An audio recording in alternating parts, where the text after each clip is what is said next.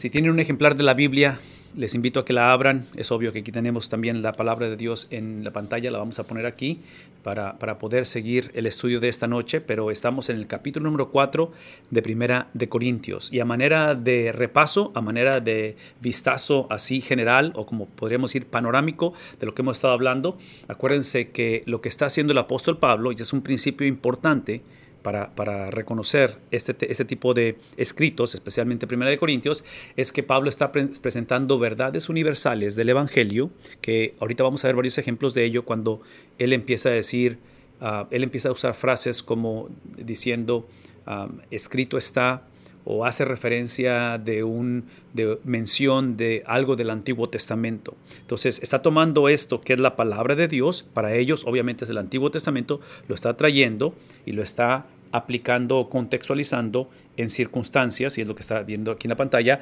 aplicándolo en una multiplicidad de contextos. Hasta cierta manera, esto es precisamente la, hermenéutica o la, o la interpretación de la Biblia, es tomar las verdades universales y entre paréntesis yo puse, yo puse la palabra prescriptivo, lo que es prescriptivo en la Biblia, porque ustedes recordarán que en la Biblia encontramos cosas que son prescriptivas y que son descriptivas. Y cuando hablamos de lo que es descriptivo, es simplemente, sigue siendo palabra de Dios, pero simplemente está informándonos de lo que sucedió. Cuando es prescriptivo, es algo que nos está diciendo esto sucedió y debe de suceder todo el tiempo. O sea, transfiere o, no transfiere, ah, ¿cómo se dice?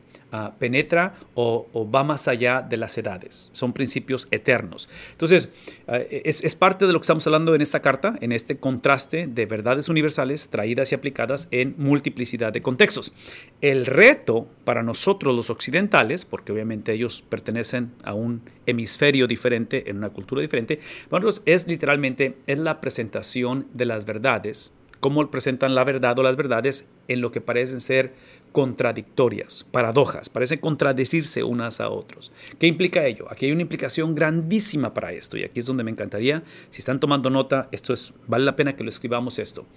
Si esto que está aquí es, es verdad, si, si, si, estos autores, los cuales en el Nuevo Testamento son autores que están, están, están, están pensando como, porque esto es lo que son, están pensando en, en su cultura hebrea, es como están pensando, pero están escribiendo en un griego de la calle, en un griego común, ¿verdad? Entonces, es ese contraste de cómo piensan y cómo escriben. Dentro de la cultura de ellos, lo que está en la pantalla es que presentan las verdades en este, en este contraste, que otra vez podemos decir paradojas que parecen contradecirse unos a otros. Entonces, para nosotros, el reto, y aquí está la implicación, el reto es que cuando la Biblia afirma algo, es importante que lo creamos, pero eso de creerlo tiene que instar el estudio de la misma. ¿Qué estoy diciendo?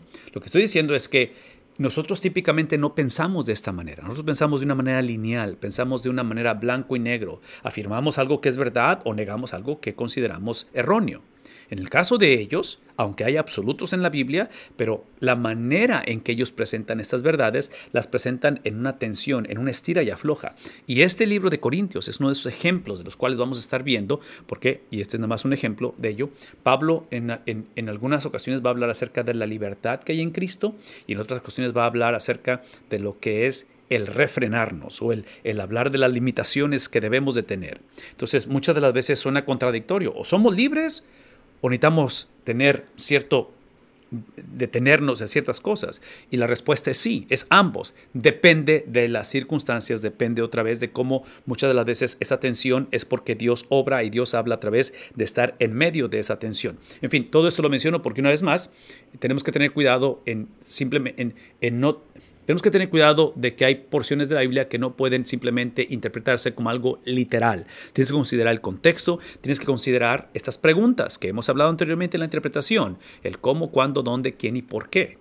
O sea, tenemos que empezar respondiendo estas preguntas de acuerdo al contexto de ellos, no al contexto de nosotros. Esto implica que eh, eh, para nosotros es que nos ayuda a descubrir el mensaje central del libro. Sobre todo en el Nuevo Testamento encontramos que cada libro de la Biblia o cada libro del Nuevo Testamento tiene un mensaje central. Hay una verdad central que el autor está tratando de comunicar a través de todo el libro. ¿sí? Y lo que hemos hablado anteriormente es que el, el, leer la palabra de Dios es la mitad de una conversación telefónica.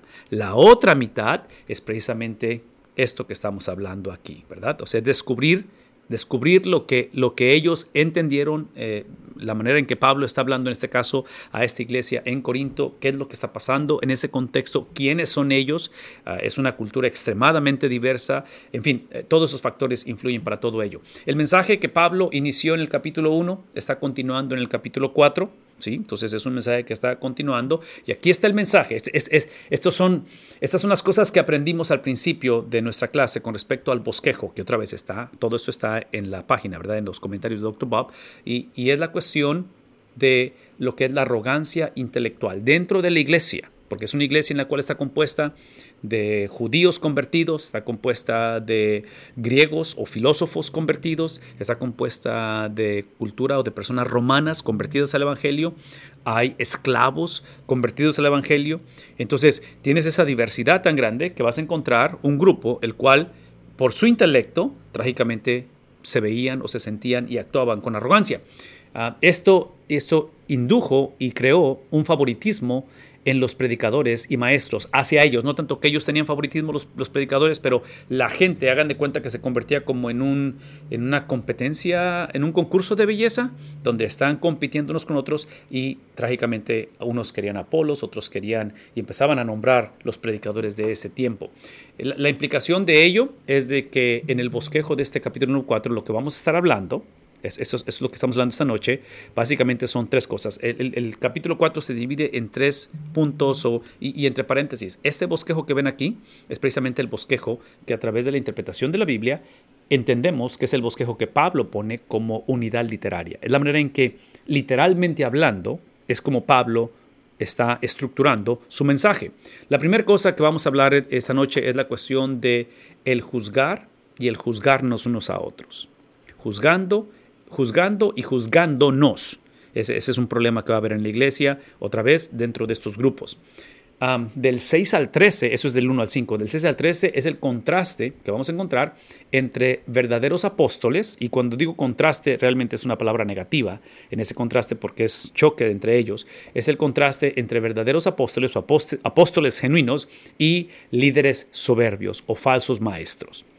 Ese contraste va a tener que hablarse la, última parte, que es el 14 al 21, versículos 14 al 21 de, de capítulo 4, es su autoridad apostólica, la de Pablo, y su itinerario a la luz de las acusaciones de la oposición. Pablo tenía gente que lo oponía trágicamente dentro de esta iglesia y él va a tener que reenfatizar, en medio de oposición, él va a tener que enfatizar o va a tener que defender, presentar esa defensa Usamos la palabra apología para, para, hablar acerca de su autoridad apostólica, porque a raíz de las acusaciones, obviamente esas acusaciones van a cuestionar su integridad, van a cuestionar su veracidad, van a cuestionar, en fin, de tal manera que al final de la conversación, y esto que estoy por decir, lo voy a enfatizar más adelante, pero lo voy a decir desde ahorita.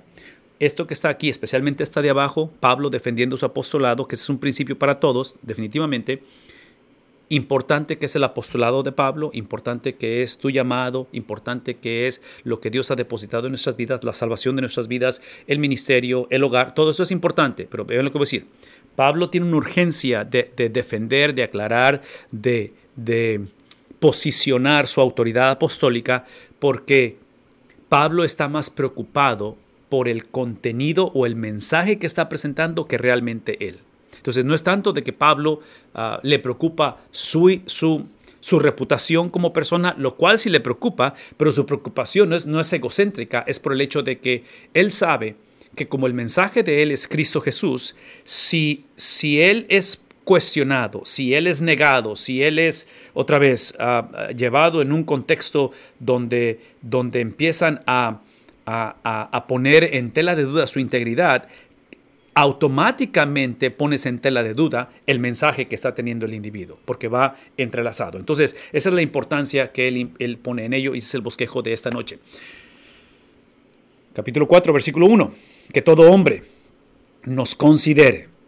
Acuérdense que estamos hablando acerca de esta cuestión de juzgar, ¿verdad? Juzgar y juzgarnos unos a otros. Y Pablo dice que todo hombre, ¿sí? Nos considere. Esta cuestión de considerarnos o de que se nos considere, está hablando del liderazgo de la iglesia, porque el liderazgo en la iglesia de Corinto ha sido un problema, ha sido cuestionado, ha sido corrompido, eh, en fin, es, es, una situación bastante tensa. Y Pablo está diciendo que todo hombre nos considere, porque él se, obviamente él es parte de ese liderazgo dentro de la iglesia local, de tal manera que este liderazgo el punto es este, tenemos que ver lo que, lo que califica a una persona como líder dentro de la iglesia y lo que descalifica o potencialmente descalifica a una persona dentro de la iglesia. Es ahí donde Pablo recuerda e inicia esta conversación porque el hecho de que se había infiltrado doctrina corrupta, el hecho de que tienes filosofías que están otra vez siendo parte del cuerpo de Cristo, esto crea tensión, crea un problema en este tipo de cosas. Lo que es instituido por Dios, que es el liderazgo, o sea, Dios trabaja a través de estructuras, a través de jerarquías. Yo sé que la palabra jerarquía suena un poquito negativa,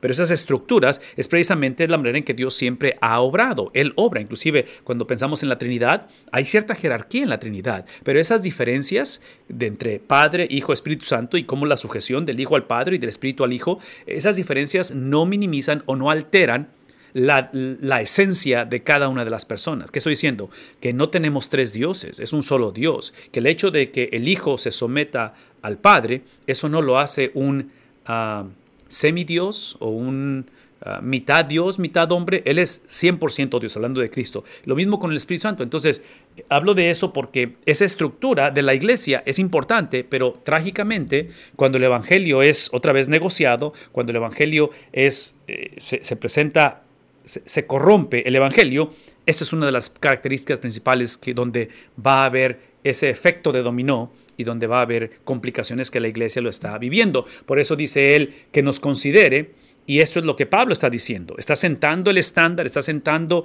el nivel, está sentando lo que debe de ser normativo en cuestión de cómo debemos de ser considerados. Debemos ser considerados como servidores y ser considerados como administradores. Entonces, aparentemente, cuando Pablo instruye, cuando Pablo habla a la iglesia y está hablando desde una perspectiva como un padre donde quiere, donde quiere alentar o instruir, pero también quiere corregir a la misma vez, ¿verdad? Porque típicamente ese es el contraste que tenemos en la Biblia. Cuando hablé de paradojas, es la cuestión esa donde hay aliento, donde hay misericordia, donde hay redención, donde hay restauración, pero a la misma vez hay reprensión, tiene que haber arrepentimiento, ah, hay confrontación. Ese es el contexto de esto, ¿verdad? Porque así es en el hogar, o por lo menos debe de ser en el hogar, ¿verdad? Tenemos, el, reto es saber cuándo y cómo hacerlo, ¿verdad? ese es el reto eh, en el hogar o en el trabajo donde estemos. Pablo está diciendo, cuando se nos considere, no es tanto de que aquí sea una democracia y cada quien tenga su opinión con respecto al liderazgo o con respecto a quienes somos, pero de acuerdo a la palabra del Señor, la consideración, la etiqueta, la manera de percibirnos, de vernos, de conocernos, tiene que ser como servidores en lugar de qué? ¿Cuál sería el opuesto a servidor? ¿Alguien que demanda o espera que se le sirva a él? Es servidor y como administrador. ¿Cuál es lo opuesto a administrador? ¿Creerse que soy dueño? creerse que tengo autoridad uh, suprema dentro de la iglesia, dentro del hogar. No, no, no, no, no, no. Somos administradores de ello. Por lo tanto, el énfasis está en la cuestión de mayordomía. Y voy a decir una vez más, este tipo de, cuando ustedes ven algo así en, en la pantalla, típicamente esto tiene que ver con un tema especial. No lo pongo aquí por cuestión de espacio y para que la letra sea lo suficientemente grande para que todos podamos verlo bien, pero cuando hablamos de mayordomía o de mayordomos y ven las referencias bíblicas, vienen del tema especial, donde si quisieran ustedes ampliar y expander esto, ahí lo pueden ver. En fin, él termina diciendo acerca de de que somos servidores, somos administradores de qué cosa? De los misterios que en este caso provienen y emanan de Dios. Este, estos misterios o este misterio que se ha hablado anteriormente, podemos irnos al libro de Efesios, por ejemplo, donde habla acerca de ese misterio que ahora es revelado a través de Cristo Jesús, es básicamente en el contexto, otra vez, contexto, ¿verdad? Contexto, ¿qué está pasando? ¿Quién es la audiencia? ¿A quién, les, quién está hablando y a quién le está hablando? Es el contexto donde esto es completamente revolucionario. Porque esto es inconcebible que, haya unidad entre un judío y un gentil. Es, es inconcebible que haya reconciliación entre este tipo de comunidades. Y Pablo está diciendo, nosotros somos servidores, nosotros somos administradores. ¿De qué cosa? De lo que Dios ha obrado. Por lo tanto, por lo tanto, la unidad, ¿sí? La unidad que tenemos con Dios es la unidad para tenerla entre nosotros. Entonces, esta es la oración de Cristo en Juan capítulo 17, esa oración sacerdotal, que la unidad que tú y yo tuvimos desde antes de la fundación del mundo sea la que tengan ellos, especialmente ahora que está Él orando o despidiéndose de Dios. En fin, eh, eso es parte del misterio. Eso que ah, de antemano el libro de Génesis anticipó, profetizó, caída del hombre capítulo 3, y es la anunciación de ese proto-evangelio, de esto que viene Cristo a hacer, eh, lo está ahora otra vez recordándoles el vean vean porque ese es un principio ese es un principio de exposición de la palabra de Dios ese es un principio de enseñanza de predicación cómo cómo preparar los sermones cómo preparar un estudio bíblico. Lo que está haciendo el apóstol Pablo está tomando ven esto está tomando la palabra de Dios para ellos es el Antiguo Testamento y la está trayendo a un contexto específico entonces menciono eso porque tenemos que recordar que en la exposición de la Biblia, cuando preparamos un sermón, cuando escuchamos un sermón, ¿sí? el epicentro, el, eje, eh, el motor de arranque del sermón tiene que ser la palabra. Es obvio que por eso como pastor es importante que yo esté con la gente, que pastoree la gente, que nos pastoreemos mutuamente, porque el conocimiento o el ser confrontados con su palabra como pastor es mi trabajo contextualizarla, aplicarla, llevarla al momento en el cual la gente no, siempre, no simplemente diga, ah, es un buen principio o qué bueno que su peso de la Biblia, pero no sé qué hacer con ello. No sé cómo eso puede ser relevante en mi situación, en mi contexto. Es trabajo de uno, es parte de ello. Lo que no queremos hacer es empezar con la aplicación y eventualmente ir a la Biblia o encontrar un pasaje del cual afirme lo que queremos decir. Eso no lo queremos hacer. Queremos mantener la autoridad, queremos presentar, queremos otra vez introducir la palabra de Dios y de ahí en su tiempo, de acuerdo a el flujo de lo que estamos presentando, venga esa aplicación. Ahora bien, además, se requiere, versículo 2, de los administradores, hablamos de que cómo debemos ser percibidos como administradores, ¿sí? que cada uno sea hallado. Otra vez, trágicamente lo que estamos encontrando es exactamente lo opuesto a lo que está en la pantalla. Estamos encontrando infidelidad dentro de la iglesia, corrupción. Y esa infidelidad no es solamente, por lo que entendemos de 1 Corintios, no es solamente infidelidad para con Dios o hacia Dios o a su, y a su palabra, pero es infidelidad entre unos con otros, por la cuestión de ese misterio del que hablamos hace rato, judío y gentil, ¿sí? Que ha sido sellado, ha sido creado, ha, sido formada esa unidad, la iglesia de Cristo, ¿verdad? La iglesia de Cristo, creada y fundada, establecida por Cristo, los corintios están siendo infieles a ese propósito y fragmentando esas relaciones. Por eso dice que sea hallado fiel. Esto es lo que entendemos acerca de esa vida de servicio, de esa vida de fidelidad, y aquí varias referencias con respecto a ello, ¿verdad? El siervo fiel que es encontrado ante esto, algunas de las parábolas del capítulo 25 de Mateo, por ejemplo. En cuanto a mí, dice el apóstol Pablo, en cuanto a mí, es de poca importancia que yo sea juzgado por vosotros. Él está minimizando, ¿sí? La importancia de ser juzgado y otra vez, esa es la razón, ¿sí? donde el enfoque no está en él, pero sí le importa que sea juzgado y cómo y qué piensan de él, por lo que dije al principio, porque él sabe que el mensaje no puede ser divorciado del mensajero. Esa es, su preocupación principal. Es, es el hecho de que cuando Pablo ve y cuando Pablo experimenta el rechazo de la iglesia con respecto a su apostolado, el rechazo de la iglesia con respecto a su enseñanza, el rechazo de la iglesia con respecto a la misión que Dios le ha encomendado, inevitablemente Pablo está diciendo está pensando, está procesando, no solamente me rechazas a mí, pero rechazas el mensaje el cual yo soy otra vez siervo de él y yo soy administrador de él. Entonces no puedes separar al mensajero del mensaje. ¿Está claro eso? O sea, eso es importante y menciono eso otra vez porque hoy en día trágicamente somos una generación que la influencia griega hasta nuestros días, después de todos, estos siglos, sigue influenciándonos, donde la cultura griega, la, mentalidad eh, eh, de, este, de este tiempo, decían lo siguiente, lo importante es que tengas la teología correcta, no tiene que estar casada o conectada con tu ética o estilo de vida. Mientras creas lo correcto, no importa cómo vivas. Inclusive los griegos van a crear esa, no solamente esa división, pero esa separación donde van a ver lo espiritual como lo más importante y lo material o físico como algo menospreciado. Entonces no importa cómo vivas, simplemente con que otra vez tengas el intelecto y sepas lo correcto. La palabra de Dios no ve la vida de esa manera, está completamente integrada, ¿verdad? O sea, lo que pensamos y eventualmente da a luz lo que hacemos. Entonces, eh, aquí es donde Pablo está hablando acerca de la importancia de cómo él es visto, ¿sí? Por la cuestión de lo que él está presentando, el contenido. De tal manera que dice, otra vez, ah, para, en cuanto a mí, es de poca importancia que yo sea juzgado por vosotros o por cualquier tribunal humano. De hecho, ni aún yo me juzgo a mí mismo. Entonces, ya sea ustedes como iglesia, ya sea el aspecto legal, y ustedes saben que Pablo va a estar encarcelado varias ocasiones, y aún ni siquiera yo me juzgo a mí mismo, porque e, e, ese es el punto. Pablo está reintroduciendo el concepto de que Dios no solo ve las acciones de la gente, pero también tiene la habilidad de conocer qué cosa? Las intenciones del corazón. Entonces, una vez más, eso es extremadamente importante en una cultura, porque Pablo está hablando de una cultura donde, por una parte, tienes gentiles, donde vienen completamente de, un, de una idiosincrasia, de una cosmovisión completamente opuesta al judaísmo, donde todo lo que ellos sabían era precisamente darle gusto al cuerpo.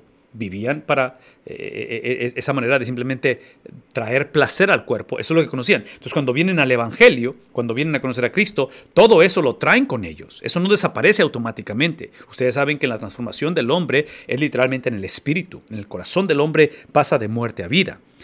Es, es el proceso de justificación. Pero ahora la santificación, que es un proceso, donde hablamos de la transformación de, nuestro de nuestra mente, Romanos capítulo 12, donde hablamos eventualmente de la transformación de nuestros sentimientos, de nuestras acciones, ¿sí? Es un proceso. Entonces, Pablo se encuentra con una iglesia donde traen todas sus costumbres. Por otro lado, hablando de gentiles, por otro lado, tiene un grupo de judíos de los cuales vienen de un contexto donde, donde les domina o su motor de arranque son precisamente la manera en que viven, cómo viven, la importancia de vivir rectamente, de tener todo bien estructurado y la obediencia a la ley es, es, el pacto de obras que hemos hablado. Aquí es el punto.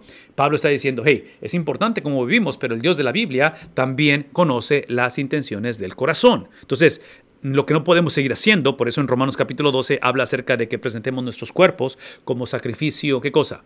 Vivo, como algo santo, como es, que, como es algo que es agradable a Dios, donde no es simplemente el ritual, el ritual es el vehículo hacia la experiencia con Dios, que es en la totalidad del ser humano. El hombre es salvo completamente cuando es salvo, no es salvo a mitad en, capítulos o, en, en etapas, es completamente salvo, pero es obvio que esa salvación también implica un proceso en el cual le llamamos santificación. En fin, aquí es donde dice el versículo 4, porque no estoy consciente, porque no estoy consciente de nada en contra mía. Esta cuestión de estar consciente de algo en, contra de él, hablando de la oposición, tiene que ver otra vez en la relación que él tenía o que él tuvo antes de Cristo con la ley. Observen lo que está, lo que está diciendo, porque no estoy consciente de nada en contra. En otras palabras, Sé que hay acusaciones en contra mía, pero yo no he hecho nada malo.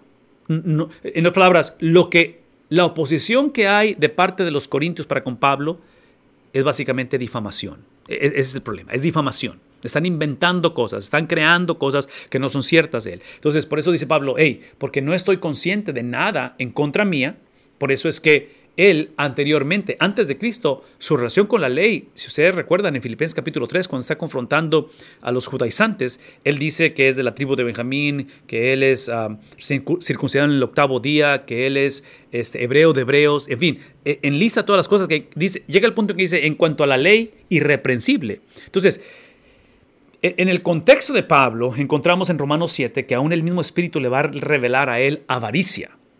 Y, lo que cuando habla acerca en Romanos capítulo 3 de cómo hay convicción de su pecado y cómo él responde a esa convicción de su pecado recordando o o trayendo una vez más la gracia del Señor, que obviamente es el contraste ese pecado, la solución al pecado. ¿Qué es el punto aquí? El punto es simplemente que Pablo está diciendo, yo sé cómo lidiar con mi pecado, sé que no tengo cuentas pendientes con Dios. Y, otra vez, aquí es donde regresamos a lo que dijimos al principio, ese estira y afloja, esa tensión, esa cuestión de las paradojas, porque lo que Pablo está diciendo es que a través de la gracia divina, vean esto, gracia divina, gracia, sublime gracia, decimos el himno, ¿sí? esa gracia que el Señor nos ha dado, que nos ha otorgado, en, lo ha hecho voluntariamente, es aquella que nos ha posicionado como mayor, mayordomos y nos ha hecho responsables. Entonces, la iglesia estaba usando, como lo usamos hoy en día, esta gracia la usamos como una oportunidad para simplemente autogratificarnos a nosotros mismos, una oportunidad para simplemente solapar una falta de compromiso al Señor, el hecho de que soy salvo convenencieramente en mi salvación, proceso mi salvación como el libertinaje de yo definir para qué soy salvo. ¿Cuál es el propósito que soy salvo? Entonces, por eso es que vivo de la manera en que vivo, por eso es que creo lo que creo. Entonces, yo rijo y yo determino qué es la salvación, cómo fue la salvación, para qué es la salvación, y es donde nos metemos en esos problemas que está viviendo la iglesia. Por lo tanto, Pablo está reintroduciendo ese aspecto doble, ese énfasis doble, donde dice, ciertamente es gracia, por eso es que no tengo, por eso está, por eso está diciendo, es que no estoy, con, no estoy consciente de nada en contra mía por la gracia de Dios, pero a la misma vez esa gracia que fue la, experiencia inicial para ser transformado y pasar de muerte a vida, vean lo que voy a decir, esa gracia es la misma gracia que ahora me da la habilidad de poder ejercer mayordomía y responsabilidad donde Pablo está diciendo, yo no soy un buen mayordomo de lo que ha sido depositado en mí, ni soy una persona responsable simplemente porque soy una persona culta, una persona educada, una persona religiosa o porque soy judío. Pablo siempre está atribuyendo lo que él es, lo que le sucedió y hacia dónde va a la gracia de Dios, que es el punto de que el mismo espíritu que salva al hombre es el mismo espíritu que empodera al hombre para vivir como salvo. Ese es el punto. Y trágicamente en la iglesia de Corinto eso estaba ignorándose o no se sabía por las diferente diferentes corrientes de predicación, de tal manera que hoy en día, vean lo que voy a decir, hoy en día, eh, la razón por qué estudiamos la Biblia versículo por versículo nos obliga a tocar temas que a veces suenan obvios, en respecto, con respecto a evangelismo, con respecto a discipulado, y los que tenemos tiempo en la iglesia decimos es que eso yo lo he leído, es que, eh, eh, ok, y yo sé que lo hemos leído, pero aquí está el punto, es que eventualmente estos, estos principios bíblicos o los olvidamos, los asumimos, y muchas de las veces voluntariamente los ignoramos. Por eso necesitamos estar constantemente debajo de la autoridad apostólica, de la predicación de los apóstoles, del querigma de la iglesia que decimos, ¿verdad? Eso es una necesidad. En fin, termino diciendo esto, mas no por eso estoy sin culpa. Aun cuando, aun cuando el Señor ha hecho la obra en mí, aun cuando no tengo cuentas pendientes con Él, dice Él, aún en medio de todo eso, yo sé que en mí hay culpabilidad, que es el punto, de que el hecho de que Él tenga una conciencia limpia, no implica que va a evadir el juicio divino. Ese es el punto. O sea, como quiera, tenemos que lidiar con esa experiencia de, como somos administradores, eventualmente tenemos que entregar cuentas, ¿verdad? Al que nos depositó aquello de lo cual somos llamados a administrar. Y obviamente esta iglesia en Corinto, trágicamente, son malos administradores y están actuando como si fueran dueños, que es el problema tuyo y mío, y es otra vez la tensión que tenemos hoy en día. En fin, y, y al final termina diciendo, pues el que me juzga es el Señor.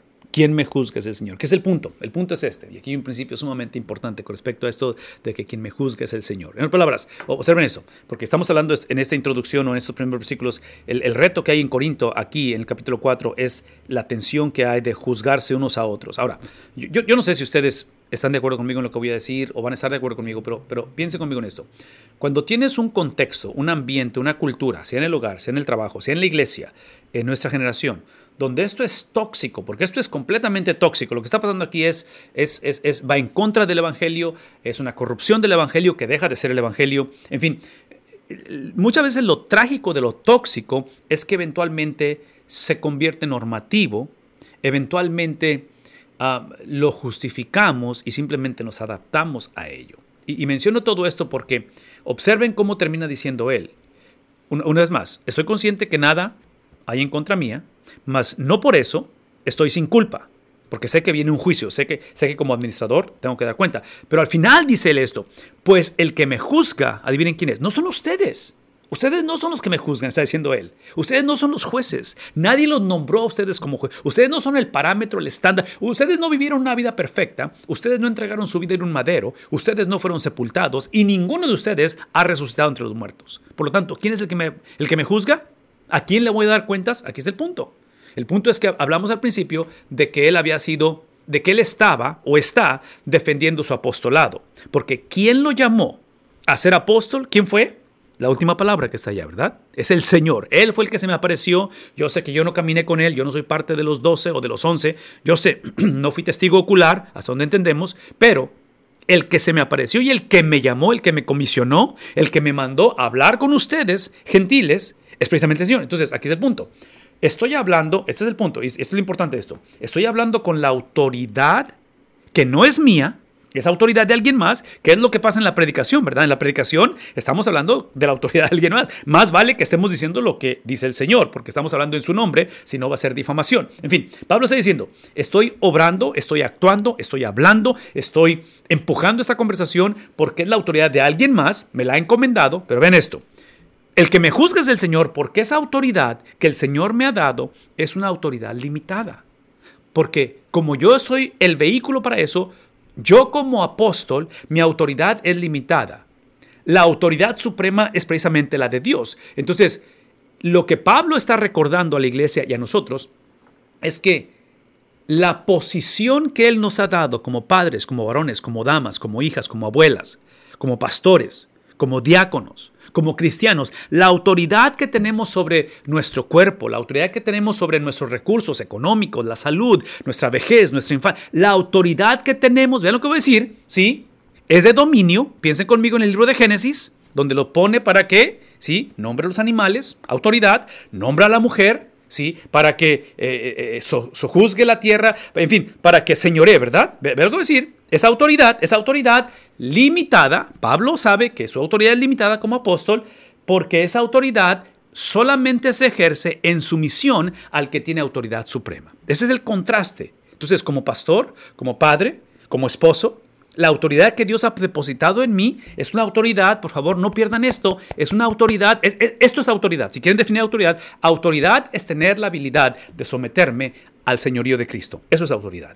Autoridad no es simplemente decir lo que se tiene que hacer o es simplemente ejercer mis habilidades y, hablar de lo que, lo, que yo pienso, todo eso. No, no. La autoridad es que Pablo ha vivido su vida, ha ejercido su llamado en sumisión al que tiene autoridad suprema.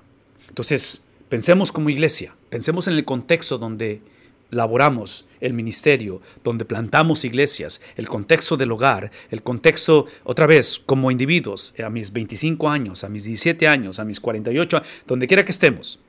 ¿No es el problema que todos tenemos que trágicamente esta palabra la vemos negativa?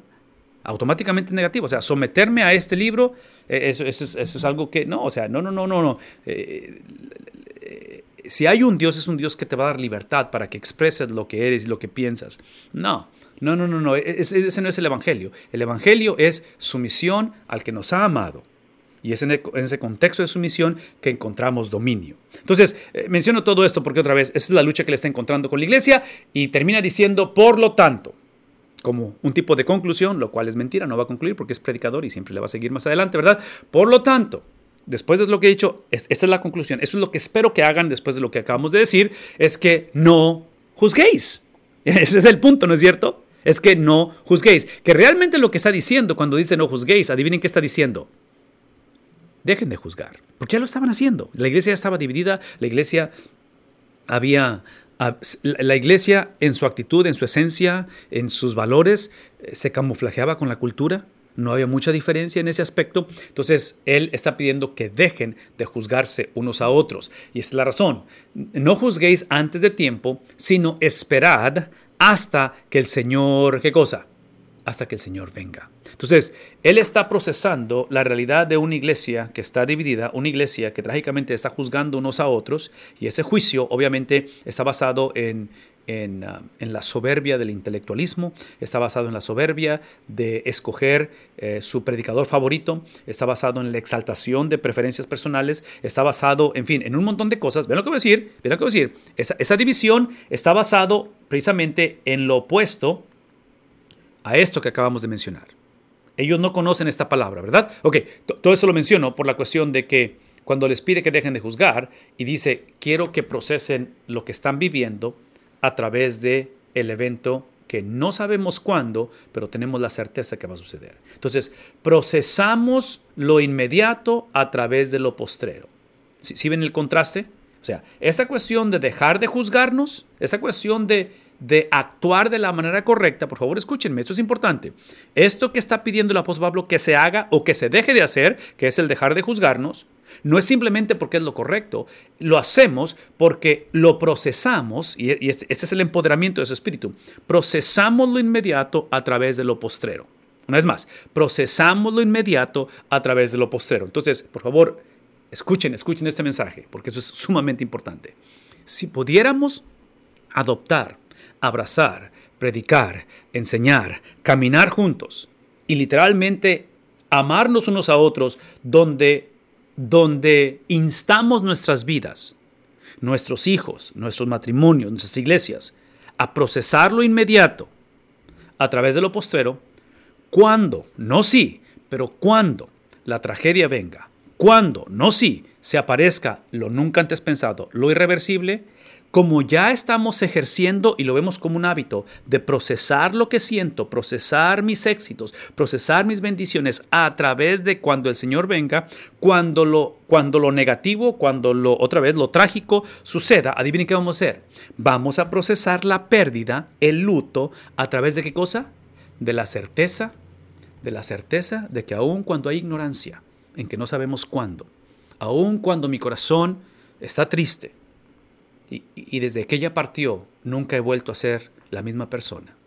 Aun cuando a veces necesito ser animado o necesito ah, de alguna manera un apoyo.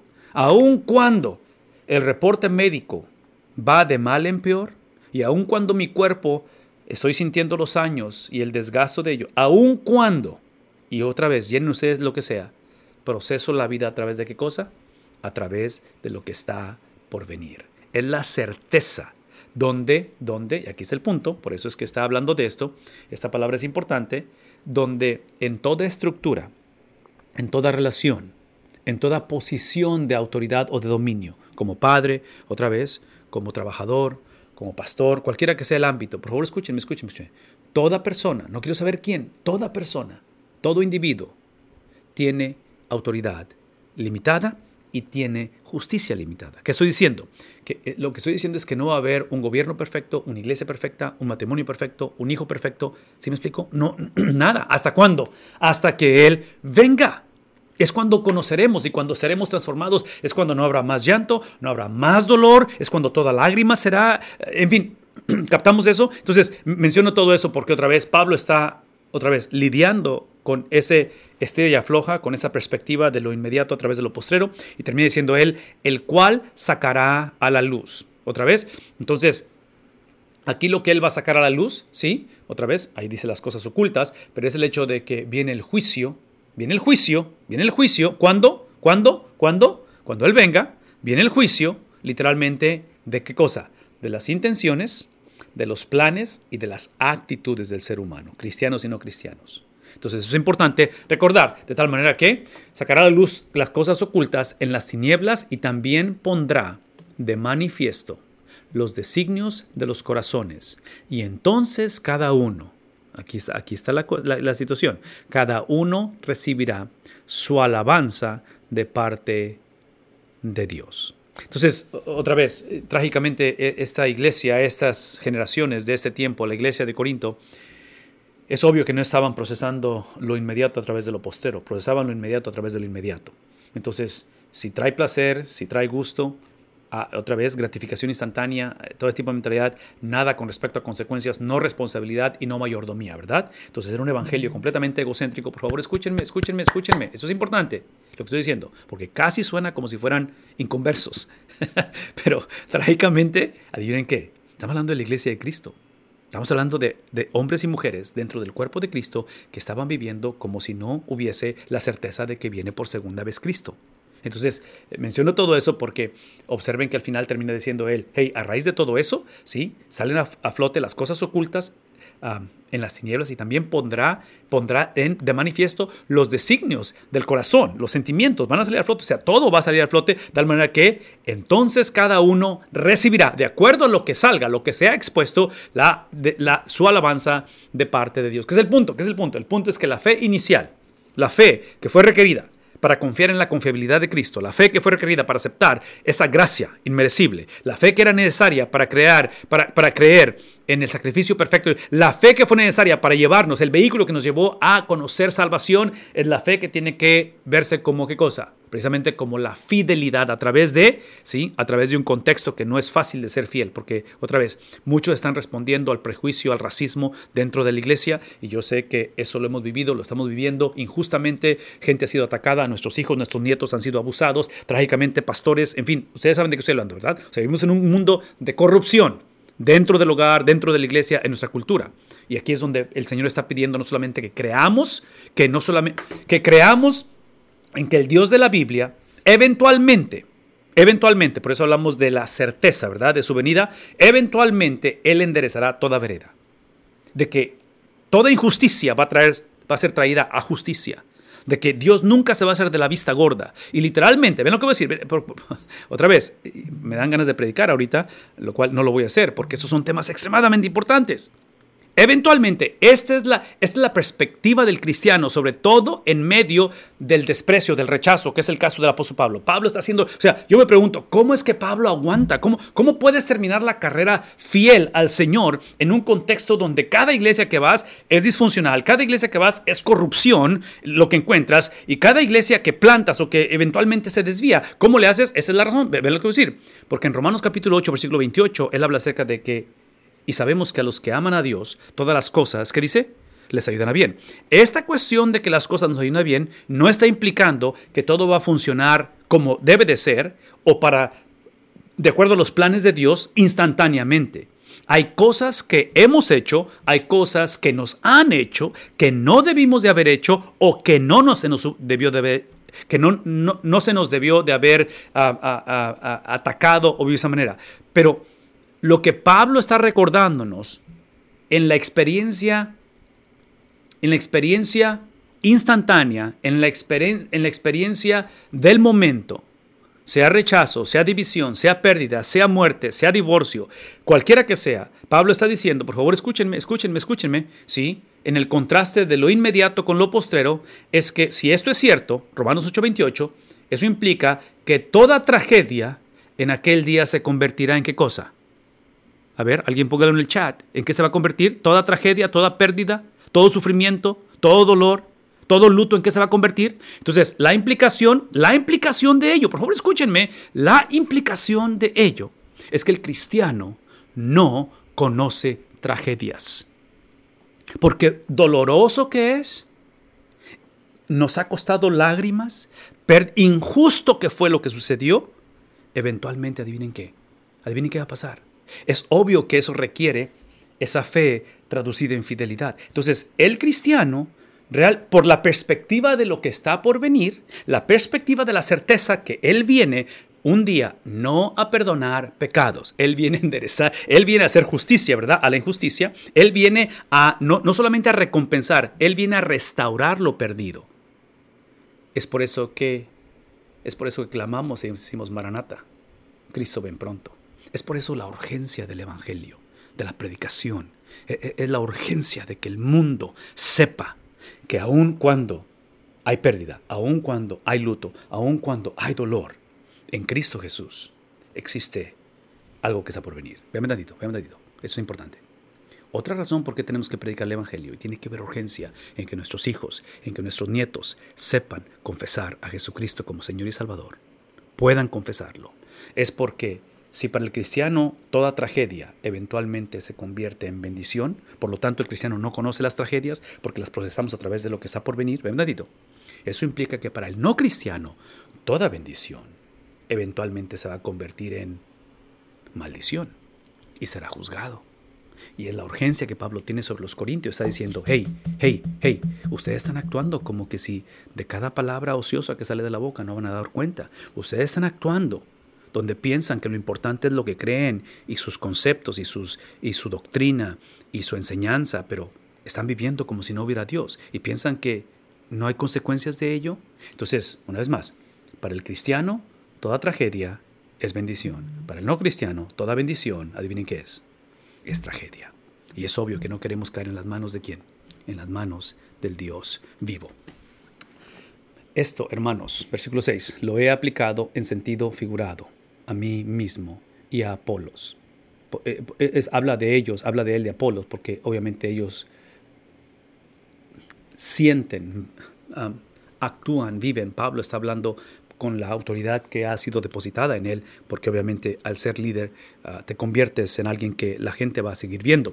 Y dice, lo he depositado, uh, uh, lo, lo, he aplicado en sentido figurado a mí mismo y a Apolos por amor a vosotros, para que en nosotros aprendáis, en nosotros aprendáis a no sobrepasar lo que está, ¿qué cosa? Otra vez, otra vez, otra vez, ¿sí? Porque trágicamente esto que estaba pasando, esto que estaba sucediendo en la iglesia, no era simplemente un problema racial o un problema cultural o un problema de idiosincrasias o un problema de generacional o un problema socioeconómico, no era un problema entre judíos y griegos, e, el problema era, ¿qué cosa? Al ser, al ser seguidores de Jesús, el problema es las escrituras. El problema es la palabra de Dios. Entonces, por favor, y otra vez, otra vez, no sé, no sé, no sé cómo enfatizar esto lo suficiente, no sé de qué manera eh, recalcarlo, hablarlo, ponérselo enfrente de ustedes, enseñarlo lo más que se pueda y recordarlos unos a otros. Él, él, está, él está implorando su caso, él está presentando su defensa, Pablo, y está diciendo, hey, esto que estoy diciendo no es simplemente lo que espero que ustedes hagan, es algo que nosotros como líderes, Apolos, en mi caso, tenemos que hacerlo, queremos vivirlo, queremos, queremos manifestarlo, queremos y lo hacemos por amor a vosotros. ¿Por qué? Les amamos, el amor que siento por ustedes, dice Pablo, el amor que siento por ustedes no es tanto que quiero que corrijan su conducta. El amor que siento por ustedes es que el problema de su conducta, de cómo viven ustedes, es porque han olvidado lo que está, ¿qué cosa? Lo que está escrito. Ese es el problema. Porque o lo ignoran o lo han olvidado. Uno de los que es lo mismo, ¿verdad? O lo ignoran. Entonces, ¿qué, es el punto? Por favor, escúchenme, porque estoy pensando como padre, como abuelo, en el sentido de cómo, de cómo, de cómo, otra vez, cómo ayudar a nuestra generación, ¿verdad? O sea, ¿cómo ayudamos a nuestra generación a que no olviden lo que está escrito? Pastores, por favor, escriban esto. Esa es la razón, la urgencia, la, la, la, la, manera en la cual tenemos que conducir nuestra enseñanza y nuestra predicación es que el texto determine el sermón. Lo que la gente necesita ser recordada momento tras momento, nuestros hijos y nuestros nietos. Por favor, escúchenme es lo que está escrito. Mientras nuestros sermones y nuestra enseñanza esté basado en historias, en anécdotas, en experiencias, en simplemente lo que está sucediendo, en lo que pensamos y en lo que sentimos, en lo que leímos esta semana o lo que dice la internet, vamos a seguir siendo una generación que ignoremos la palabra del Señor. Y el problema de ignorar la palabra de Dios no es simplemente la ignorancia, que es un problema. El problema es la repercusión de la ignorancia, que es lo que está pasando en Corinto. En Corinto, esta gente no tiene problema con ignorar la palabra del Señor. En Corinto no tiene ningún problema en la corrupción que hay del Evangelio. No, no ve ningún problema. Y Pablo está diciendo, e, esto es más serio de lo que pienso. Esto es más serio de lo que es, porque una vez más, ustedes voluntariamente, ustedes sin excusa y, y sin consideración, literalmente han olvidado, han olvidado lo que está escrito. Para que ninguno de vosotros, dice, para que al, al, olvidar lo que está escrito, se vuelva arrogante. Por favor, véanme tantito, pastores, hermanos, miembros de iglesia que están debajo de pastores. Esa cuestión de la arrogancia, el problema no es la arrogancia, que es un problema. La arrogancia es el producto de ignorar lo que está escrito. Entonces, cuando el sermón es gobernado, es empujado, su motor de arranque es cómo cambiar, cómo transformar la vida de una persona arrogante, cómo cómo ayudar al incrédulo, cómo ayudar al, a la persona que está cuestionando la fe. Yo sé que lo hacemos con un corazón, corazón pastoral, pero el antídoto a la arrogancia no es, no es humildad. El antídoto a la arrogancia no es sumisión. Eh, no es, no es bondad. El antídoto es la palabra de Dios, porque esa actitud o ese pensar de arrogancia es el producto de lo que somos, no nada más de lo que hacemos. Y lo, que transforma el corazón del hombre es lo que está escrito. Yo no sé si está claro. No sé si está claro eso. porque siento que lo creemos en teoría, lo, lo afirmamos en doctrina, nuestras constituciones de la iglesia lo dice, pero a la hora de predicar, a la hora de tomar decisiones, a la hora de lidiar con gente arrogante o con mi arrogancia, típicamente no lo vemos a través de la Biblia, lo vemos a través de actitudes, a través de sucesos, a través de quién fue mi papá, a través de lo que me hicieron. Y empezamos a justificar y, me explico? Y, ahí es donde otra vez nos metemos en problemas. Entonces, esta cuestión de la iglesia, ¿ok? Donde trágicamente Pablo está diciendo, se han vuelto o se van a volver arrogantes al ignorar lo que está escrito, está hablando acerca de lo que hemos hablado anteriormente, de que no es suficiente reconocer que somos salvos por la palabra hecha carne, pero tenemos que reconocer que esa palabra hecha carne, que es Cristo, el Señor de señores, ha determinado para qué somos salvos. ¿Y somos salvos qué cosa? Precisamente para la salud de la iglesia, somos salvos para lo que está escrito. Entonces, menciono esto otra vez porque una iglesia con arrogancia es la iglesia que potencialmente ha abrazado esto a expensas de ignorar esto y eso es el problema en que nos metemos. ¿Por qué? ¿Quién te, distingue? Está haciendo esta, pregunta. O sea, ¿a, quién le das cuentas? Cuando, cuando caemos en la arrogancia, ¿cómo nos damos cuenta? Porque la arrogancia, ustedes sí lo sabemos, la arrogancia, ignorar lo que está escrito, que produce arrogancia, Predicación que está gobernada por acción, por eh, cambio de modificación de conducta, predicación que está gobernada menos por la palabra de Dios. Por favor, escúchenme, como predicadores y pastores no lo vemos en el espejo, no lo vemos. Nadie se levanta en la mañana del domingo y dice, no, mi predicación es pura, es muy, muy, muy, muy, muy somero esto. O sea, no, todos pensamos que nuestra predicación, todos pensamos que somos mejores predicadores de lo que realmente somos. Esa es la realidad, ¿no es cierto? Así es como nos vemos todos, sin excepción. Pero aquí es el punto, aquí es el punto. El punto es este, cuando Pablo dice quién te distingue, la pregunta es si dentro de nuestro llamado, dentro de nuestra estructura, existe pluralidad de liderazgo, donde puede existir una evaluación mutua. E inclusive, la estrategia la metodología de predicar a través de libros de la Biblia, una de las razones por qué la recomendamos, la instamos y tratamos de modelarla, es, es porque predicar a través de libros de la Biblia, la iglesia sabe hacia dónde va esto. La iglesia sabe qué estamos predicando, qué vamos a predicar el próximo domingo. Entonces eso le permite a la iglesia prepararse espiritualmente, leer la Biblia. Y cuando vienen a, a la experiencia corporal de un culto, tenemos la habilidad de decir unos a otros, ok, lo que dijo el pastor, yo lo leí, yo lo estudié entre semana. Y lo que dijo, no, no lo veo yo en el pasaje y a lo mejor yo estoy mal al ignorarlo, pero lo que dijo o es controversial o afirma esto o completamente me, me, me trae un poquito así medio. Entonces empieza el diálogo donde empieza un liderazgo corporal porque la pregunta es quién te distingue. ¿Qué tienes que no recibiste? Parte de tu ignorancia es literalmente pensar que nosotros, y yo sé que esta palabra a lo mejor no existe, pero eh, eh, eh, nos vemos como alguien que originó las cosas en lugar de vernos como destinatarios. Nos vemos como dueños en lugar de administradores. Es parte de la arrogancia al ignorar lo que está escrito. Y termina diciendo, y si lo recibiste, lo cual está afirmándolo, ¿verdad? No, es, no está preguntando sí, pero está afirmando, sí, es porque lo recibiste. Ese es el antídoto a la jactancia es recordar que de la abundancia de su generosidad es que hemos recibido. Somos destinatarios. Dice él, termina diciendo ahí, ¿por qué te jactas como si no lo hubieras recibido? O sea, como si tú fueras aquel que eres dueño de tu cuerpo, de tu, en fin, de tu vida, de tus recursos. Y, ahí Pablo está diciendo, ya estáis saciados. Habla, habla de, este, esta, esta cuestión de ser, versículo 8, de ser saciados está hablando acerca desde el concepto de estar llenos eh, cuando comemos y estamos satisfechos. Entonces habla de estar saciados desde la perspectiva. Vean esto, eso es importante, esta cuestión de estar saciados. Yo sé que no se comportan como tal, pero lo están. ¿Por qué? Porque esa madurez que Pablo está instando, está implorando, eh, está modelando, él y Apolos han estado modelando esta madurez. Por favor, escríbalo a alguien en el chat. Esta madurez no es lo que buscamos, no es lo que luchamos, no es simplemente lo que anhelamos y nos esforzamos. Todo eso es importante, pero eso que hacemos es el producto de lo que nos sucede. Es el producto de la gracia de Dios, la cual nos salvó y esa gracia es la que nos sostiene. Por algo Cristo, cuando resucitó después de 40 días, asciende al Padre ese, con ese cuerpo glorificado físicamente, con sus manos traspasadas, su costado traspasado. Así está Cristo ahorita en el cielo. Ese, ese, ese, esa, esa segunda persona de la Trinidad está ante el Padre, literalmente intercediendo por nosotros para que esto nos suceda. ¿A través de qué cosa? A través de su palabra, en comunidad, empoderados por el Espíritu Santo.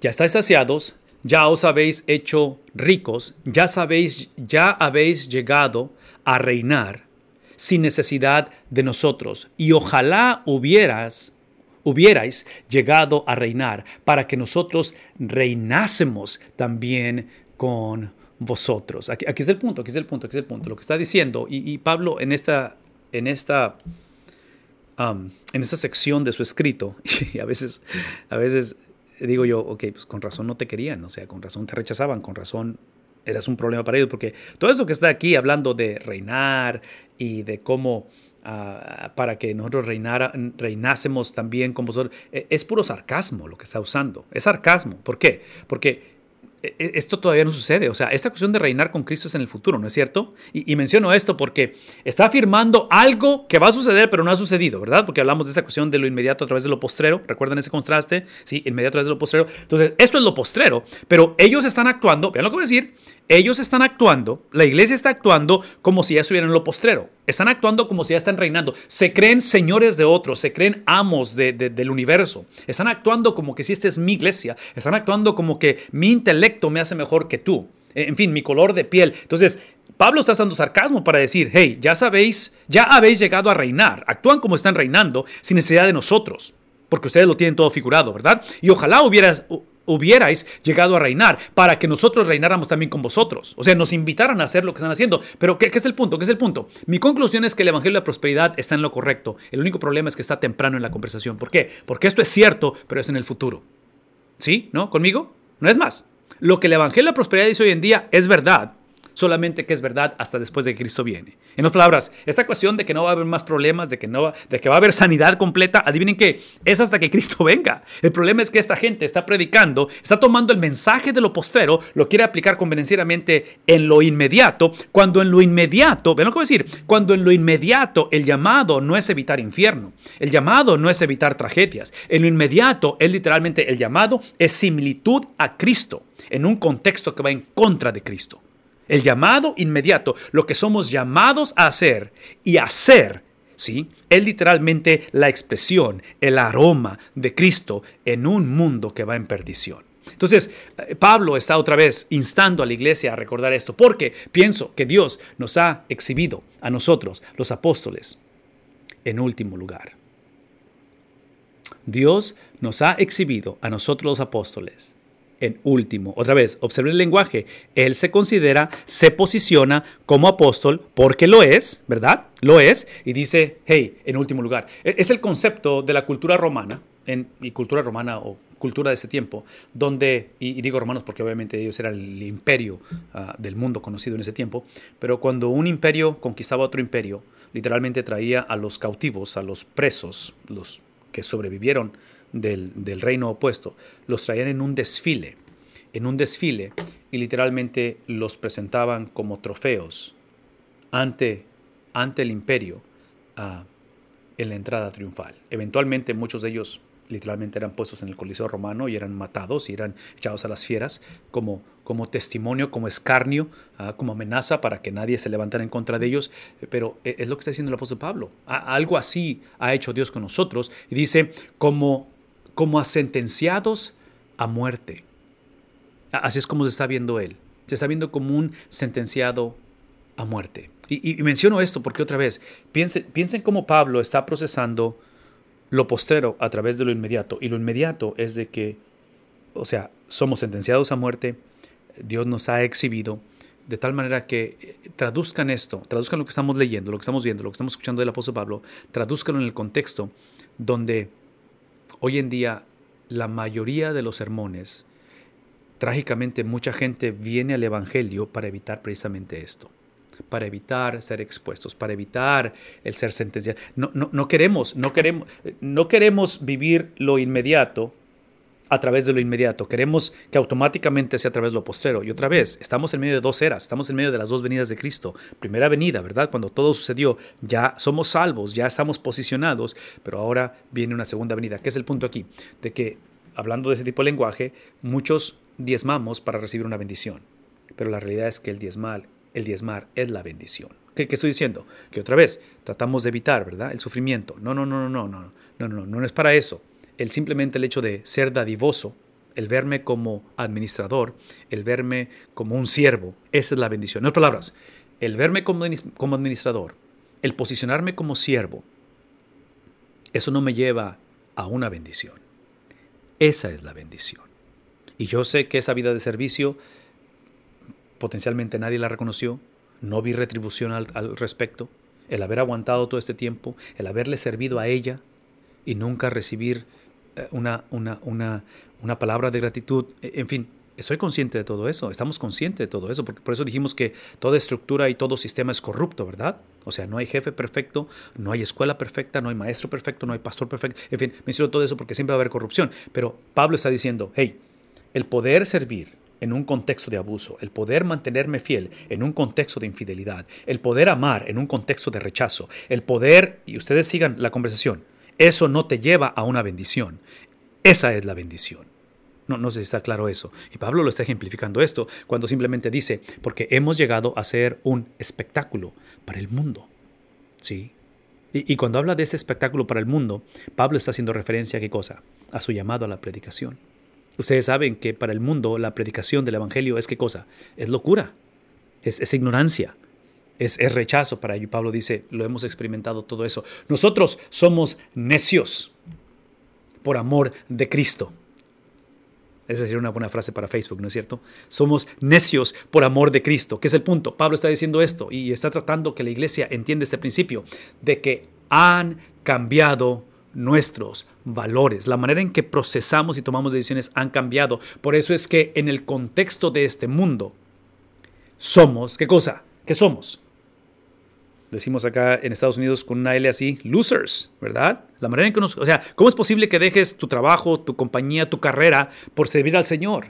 ¿Cómo es posible que la perdones? ¿Cómo es posible que lo aceptes otra vez a Él? ¿Cómo es posible que te mantengas en esa iglesia después de todo lo que ha... ¿Me explico? O sea, escuchan el lenguaje, ¿sí? Por eso está diciendo Pablo, son, nosotros somos necios, porque la realidad es esta, nuestro sistema de valores ha cambiado. Prudentes en Cristo, nosotros somos débiles, más vosotros fuertes, vosotros sois distinguidos, mas nosotros sin honra. ¿Qué está usando? Exactamente, está usando sarcasmo.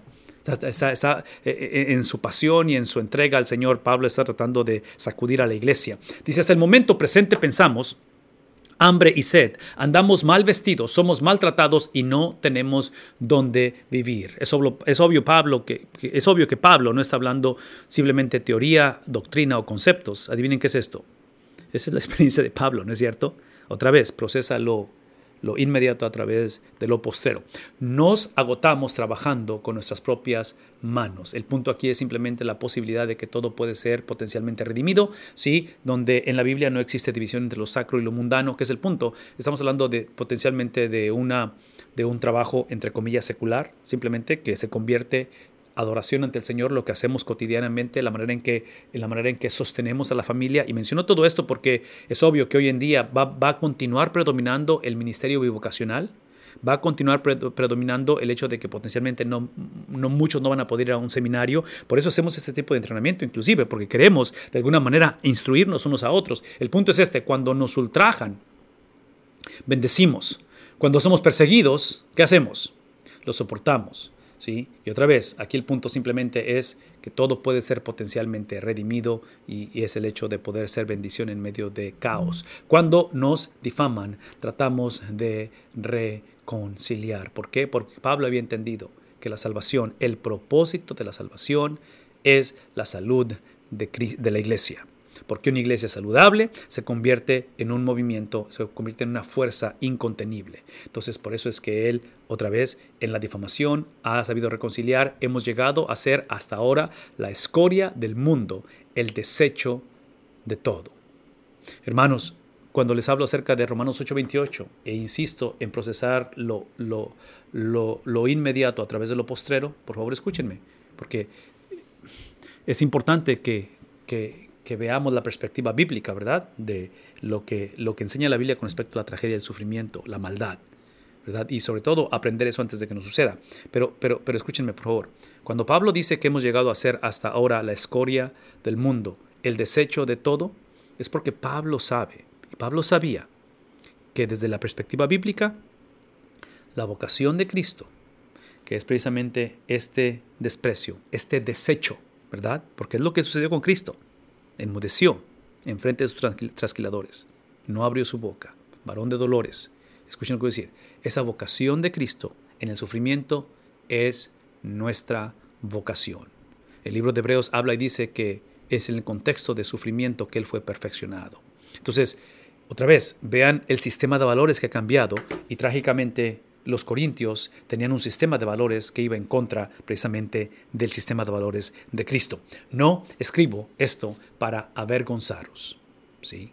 O sea, mi, propósito no es avergonzarlos a ustedes, ustedes se han avergonzado solos porque ustedes trágicamente han cambiado la doctrina por disciplinas, ustedes han exaltado lo que hacen en lugar de lo que Cristo ha hecho. Si la doctrina habla de lo que Cristo ha hecho, que produce eventualmente la transformación de nuestras vidas, ¿verdad? Entonces ustedes trágicamente se avergüenzan ustedes mismos porque ustedes han exaltado su estilo de vida, sean griegos, romanos, judíos, quien sea, exaltan, ustedes filtran la doctrina Ustedes procesan la doctrina a través de lo que son o lo que hacen. Y Pablo está diciendo, no escribo esto para avergonzaros, sino para amonestaros como a hijos míos amados. Sí, el, concepto de amonestación, y ahorita quiero tocar el tema de la disciplina en la iglesia, el concepto de amonestación, si ustedes recuerdan, ustedes recuerdan, la Biblia presenta el discipulado de una manera integrada, en otras palabras, la Biblia no conoce lo sacro y lo mundano. La Biblia no conoce la vida secular y la vida religiosa. Dios es Señor de toda la vida. Y menciono esto porque cuando Pablo está hablando diciendo, para amonestaros como a hijos amados, no para avergonzarlos, el concepto que quiero que piensen es precisamente la relación de entre padres e hijos. Como, como hijos, ¿cómo, ¿cómo es o cómo fue la relación con los padres? Entonces, en el mundo ideal, en el núcleo del hogar, deseamos que haya amonestación pero la amonestación no es para segregarnos, no es para expulsarnos, es una amonestación para qué? Para redención, para reconectarnos, para lo que es correcto, para nuestro bien, ¿verdad? E-, ese es el mundo ideal. Pero traduzcan ese núcleo familiar donde confrontamos nuestros caracteres, donde confrontamos y donde hay diferencias, pero esas diferencias es para que como matrimonio caminemos en unidad es para fomentar precisamente la armonía de Cristo en un contexto de diferencias, porque otra vez no somos títeres unos de otros y aquí no existo para ser monita de oro y complacer a mi cónyuge o complacer a los diáconos o complacer, si me explico? Porque sería una locura tratar de hacer eso. Es en el contexto de diferencias, es en el contexto de judíos, de griegos, de romanos, de bárbaros, de esclavos, en ese contexto donde esas diferencias se ven como el vehículo para la unidad, porque esas diferencias, esas preferencias personales que yo tengo como varón, como padre, como hijo, esas preferencias en el nombre de Cristo las cedo por el bienestar de otros. Entonces mis diferencias se convierten en el vehículo de, de, de unidad. ¿Por qué? Porque porque dejo de buscar la autosatisfacción, dejo de buscar una relación matrimonial donde ella exista para mí simplemente, para satisfacer mis necesidades. Y si no lo hace, busco a alguien más. ¿Ven, ven cómo esa, por, la cuestión de mis diferencias? Entonces, menciono todo esto otra vez porque dentro de la iglesia, a menos que estos principios se lleven en el hogar, por favor, véanme tantito, iglesia, véanme tantito, a menos que estos principios se lleven en el hogar, ese individuo ese, ese líder, esa hermana no va a poder gobernar la iglesia. Ese es mi punto. Si, si, en el hogar, nuestra relación de hogar, padres, hijos, abuelos, no estamos amonestándonos como hijos amados, como padres amados, si en el hogar esto no se está viviendo, no se está practicando, no se está enseñando, es imposible que lo esperemos que suceda ¿dónde? En la iglesia. Entonces, la división que hay en la iglesia hoy en día, yo argumentaría, no es tanto porque la iglesia es complicada, lo cual lo es, no es tanto porque la gente es difícil, lo cual lo es. Eh, todo eso es parte de ello, pero el problema es que otra vez queremos vivir una vida de duplicidad, se dice, está bien dicho eso, de duplicidad, una vida doble. Queremos un tiempo de vida, queremos en la, en la vida pública o ministerial hacer cosas o ejercer cosas que en la casa no suceden. Que los que me conocen realmente simplemente no conocen este tipo de, experiencia. Entonces, otra vez, e, esto es lo que el apóstol Pablo está instando a la iglesia, porque aunque, dice, tengáis innumerables maestros en Cristo, eh, en la cultura romana había tutores esclavos que literalmente estaban atendiendo a los hijos, ¿verdad? Cuidaban de ellos y su educación. Dice, sin embargo, no tenéis muchos padres. Tienen tutores, tienen maestros, pero no tienen padres. Pues en Cristo Jesús, es lo que está diciendo, en Cristo Jesús ustedes han despreciado quien los engendró. y los engendré a través de qué cosa? A través del Evangelio. Entonces, aquí tienes a un padre espiritual que profundiza su amor y que tiene la experiencia de ver el crecimiento, el nacimiento, el crecimiento de sus hijos y trágicamente son los que precisamente lo van a despreciar. Por lo tanto, dice él, aquí está, como un padre a su hijo, ¿verdad? Un padre a su hijo que lo ama. Yo sé que los que somos padres amamos a nuestros hijos, a nuestras hijas. Espero que estén diciendo que sí. Los amamos, ¿verdad? Y el amarlos, lo a decir, el amarlos, el amarlos a los hijos, no solamente necesitamos esto, pero más vale que esto tenga un propósito. Y el propósito, vean lo que, vean lo que está en la pantalla, ¿sí? Esta exhortación que Pablo hace a raíz de todo ello, dice él, os exhorto, os insto, les hablo con la autoridad apostólica, la autoridad que para mí es limitada, pero emana del que tiene autoridad suprema, a que sean qué cosa. Sí, no está instándolos a que cambien su manera de pensar, su manera de ser, que se lleven mejor. Está diciendo, esto es lo que estoy instando. Esta es la autoridad que Dios me da, a que sean imitadores de mí. E, e, e, es donde está otra vez esta situación llevándose o llegando a un punto de clímax hasta cierta manera. Este concepto de ser imitadores de mí es el concepto de un mimo. ¿Han visto los mimos? que imitan a la otra persona, eso es lo que está diciendo. Quiero que la conducta de ustedes sea literalmente la que yo estoy ejerciendo, viviendo y manifestando. Por esa razón os he enviado a Timoteo, que es mi hijo amado. Está diciendo Pablo a la iglesia, les he enviado y el cual es fiel en el Señor y él os recordará. ¿Qué cosa? Mi actitud, mis caminos, los caminos en Cristo, tal como enseñó en todas partes. ¿En dónde? No nada más en ustedes, porque ustedes se creen supremos, ustedes se creen la élite, ustedes se creen el favor, ustedes se creen el regalo de Dios para la humanidad. No, porque otra vez les ha caracterizado soberbia, les ha caracterizado división, les ha caracterizado no servicio, no vida de siervo, pero no les ha caracterizado ser administradores, se han creído dueños. Entonces dice, es todo lo que les estoy diciendo, esto que están viendo en mí, por favor escuchen, esto lo están haciendo otras iglesias. Eh, Cristo lo ha instado en otras personas. Cristo se está moviendo alrededor del mundo. Ustedes viven en su, en su, en su círculo vicioso. Ustedes creen que son el epicentro del universo. Cuando literalmente dice, hey, esto Cristo tal como enseñó, como enseño en todas partes, en cada iglesia. ¿Por qué? Porque esto que estamos haciendo, esto que estamos hablando, obviamente, en, en, lo importante de ceder mis derechos, es porque la salvación es primeramente de la ira venidera, la salvación obviamente es de la condenación eterna, pero la salvación es de ese narcisismo del cual también la iglesia está batallando. Y algunos se han vuelto arrogantes a raíz de ello, ¿verdad? Se han vuelto arrogantes. En lugar de imitarme a mí, trágicamente ustedes piensan que son los mimos o que no necesitan un mimo, ¿sí? Dice, como si yo no hubiera de ir a vosotros. Pero iré a vosotros pronto, si el Señor quiere, y conoceré no las palabras de los arrogantes, sino, ¿qué es lo que voy a conocer? Voy a conocer su poder. vean el contraste, porque voy a ustedes como quiera.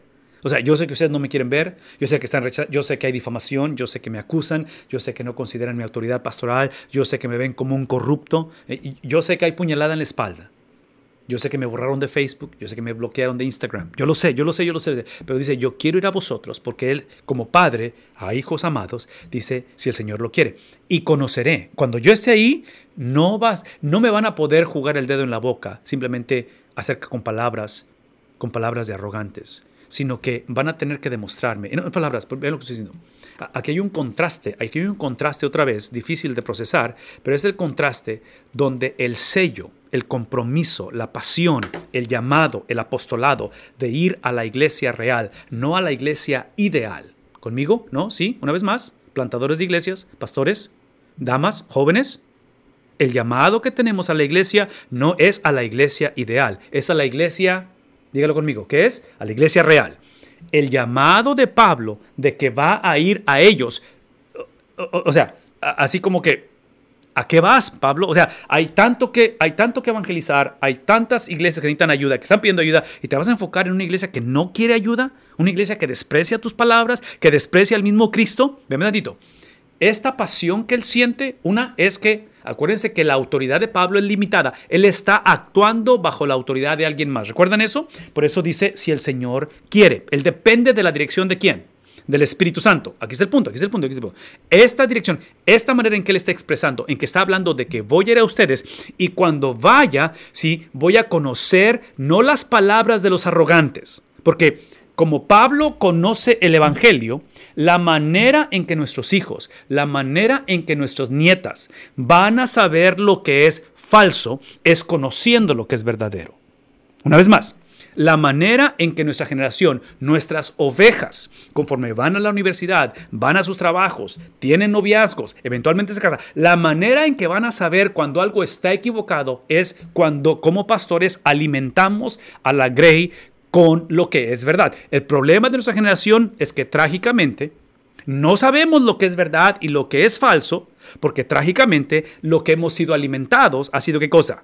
Simplemente pensamientos, teorías, conceptos, ideologías, ah, sentimentalismo, en fin, y otra vez, estoy siendo completamente prejuicioso porque estoy hablando de mi persona, ¿verdad? Estoy hablando como alguien que batalla con estas cosas. Estoy hablando como alguien que otra vez, tengo tres hijos, tenemos tres hijos jóvenes que están tomando decisiones cruciales y la, plegaria delante del Señor es que esa gracia con la cual les ha salvado los mantenga salvos, los ayude a caminar en la verdad del Evangelio. Y otra vez, todo eso lo menciono por esto. Aquí está el principio, aquí está el principio. El principio es que Pablo está hablando de que va a ir, está hablando de ese sello, de esa pasión, porque Pablo tiene, Pablo opera, Pablo ejerce su llamado a través de lo que es irrevocable, a través de lo que es incondicional. Pablo va a ir, Pablo ha entendido que en quien lo llamó no fue la iglesia, a quien le va a dar cuentas no es a la iglesia, es al Señor. Pablo sabe que quien transformó su vida no fue la iglesia, no fue el judaísmo, fue literalmente el Señor. Por lo tanto, el pacto que hay es incondicional al Señor manifestado en la iglesia. Pastores, una vez más, el pacto es con el Señor manifestado a la iglesia. ¿Qué implica ello? Eso implica, y esto es, esta es la mejor manera de instar, de, esta es la mejor manera de saber distinguir lo que son palabras de arrogantes y distinguir lo que es su poder. Cuando ese pacto, cuando ese llamado, cuando sabemos lo que Dios me ha llamado a hacer, cuando sé que soy llamado a predicar el Evangelio, cuando sé que soy llamado a amar a Cristo, amar a su iglesia, es a través de una relación, ¿qué cosa? Condicional. Lo peor que puedo hacer es pensar que ese llamamiento implica que puedo hacer o que pueden hacer conmigo lo que ellos quieran. Pablo no fue títere de nadie. Ese es mi punto. Entonces, cuando él va a, ver, a verlos, él va a verlos donde él va a distinguir a aquellos que son, ¿qué cosa? O sea, Pablo les va a decir lo que, lo que realmente son. Pablo no va a andar con que eh, a, ver si alguien no se me ofende o cuánto está diezmando la persona. No, no, no. Él sabe lo que es una relación condicional. Porque el reino de Dios no consiste en qué? En palabrerías. ¿Consiste qué cosa? Precisamente consiste en este pacto. El poder emana del Dios que pacta, que ha pactado consigo mismo. Por eso es que hablamos de una relación condicional, cual somos justificados. ¿Verdad? El reino de Dios es aquel donde el poder es el poder de ser justificados, es el poder de Dios que nos justifica, es el poder de Dios que nos pasa, nos, nos, lleva de muerte a vida. ¿Verdad? Y ese mismo poder es el que determina que esta justificación, esa transformación, esa regeneración es para qué cosa? Para santificación. El problema cuando la iglesia es gobernada por palabrería, por arrogancia, es separar o dividir esto. Es pensar que esto, esto que está aquí abajo, la santificación, es una opción, que la santificación es una añadidura a la salvación. La santificación no es una añadidura a la salvación. Alguien póngalo en el chat, por favor. La, la, santificación no es una añadidura a la salvación. La santificación es la razón por la cual fuimos salvos. ¿Está claro eso? Ok, voy a dar chance para que lo escriban, porque eso es extremadamente importante. Extremadamente importante. ¿Qué quieres? ¿Iré a vosotros con vara o con amor y espíritu de mansedumbre? Otra vez como padre. ¿Lo corrijo, lo reprendo? ¿Le hablo fuerte?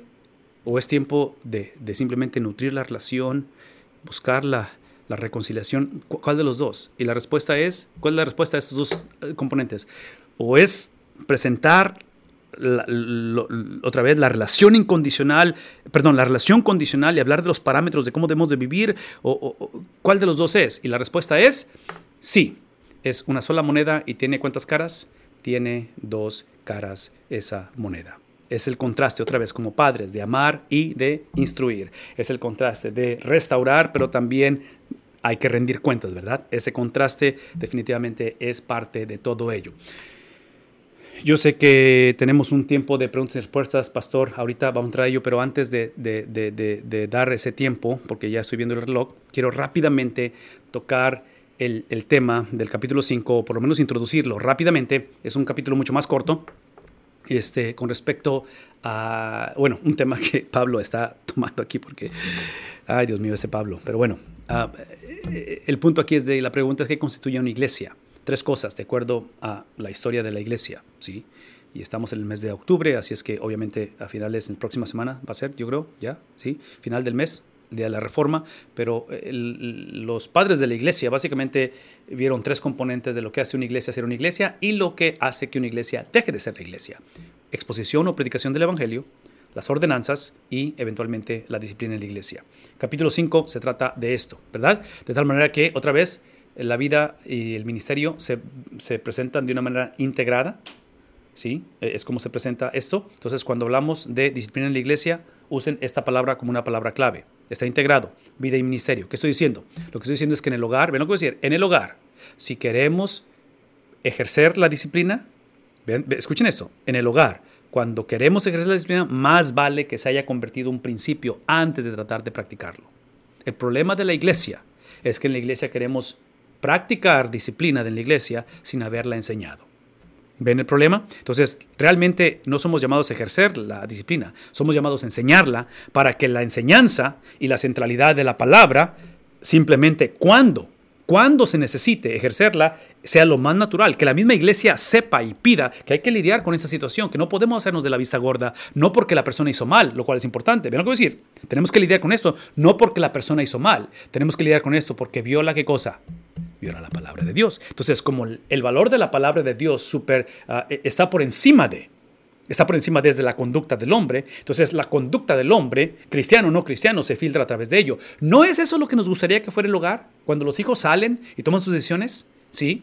El problema eventualmente no es lo que hacen o lo que dejan de hacer los hijos, lo cual es un problema si va en contra del Evangelio, pero el problema es la palabra de Dios. Ese es el problema. Es lo que causa todo ello. En fin, tenemos varias referencias bíblicas con respecto a esto, de lo que estamos hablando, de la enseñanza, donde encontramos las referencias bíblicas de la enseñanza de ello.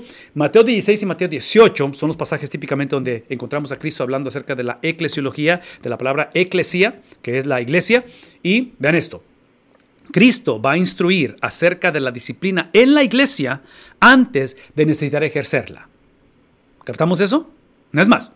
Si Cristo lo hizo, ese es el llamado. Si, estamos ahorita transicionando y vamos a, un pastorado nuevo, o si tenemos tiempo en la iglesia, o deseamos empezar una iglesia, mi recomendación, si, ustedes, si ahorita hay un comité de púlpito y andan buscando pastor, estas serían las primeras cosas que yo le pediría al, como pastor, yo le pediría a la iglesia que me permitieran escribir por escrito y después enseñarlo por escrito literalmente mi perspectiva bíblica de la disciplina en la iglesia. Porque si voy a venir a pastorearles a ustedes, esto es cuestión de tiempo, tenemos que ejercerla. O sea, no hay vuelta de hoja. Y entre paréntesis, potencialmente la iglesia necesita ejercerla, adivinen con quién, conmigo, como pastor. Entonces, menciono todo eso porque otra vez ah, ah, pienso en términos de con los hijos, con las vacunas de los recién nacidos. Ellos no saben que es por su bien, ¿verdad? Pero las necesitan. Entonces, pensemos en ese, en ese contexto con respecto a ello. El propósito de la disciplina es, en la iglesia, como en el hogar, ¿cuál es el propósito? Está en mayúsculas, restauración a Cristo y a su iglesia. La implicación de alguien que necesita ser disciplinado es porque, otra vez, no es tanto lo que hizo, que es extremadamente importante lo que hizo, pero es contra quien lo hizo. ¿Necesitamos escribir eso? Una vez más, el problema de la indisciplina o de la violación de la palabra de Dios no es simplemente lo que hacemos, es contra quien lo hacemos. Lo hacemos contra la santidad de Dios, lo hacemos en contra del carácter de Dios, lo hacemos en contra de, otra vez, de aquel que no va a ser burlado. Entonces, realmente...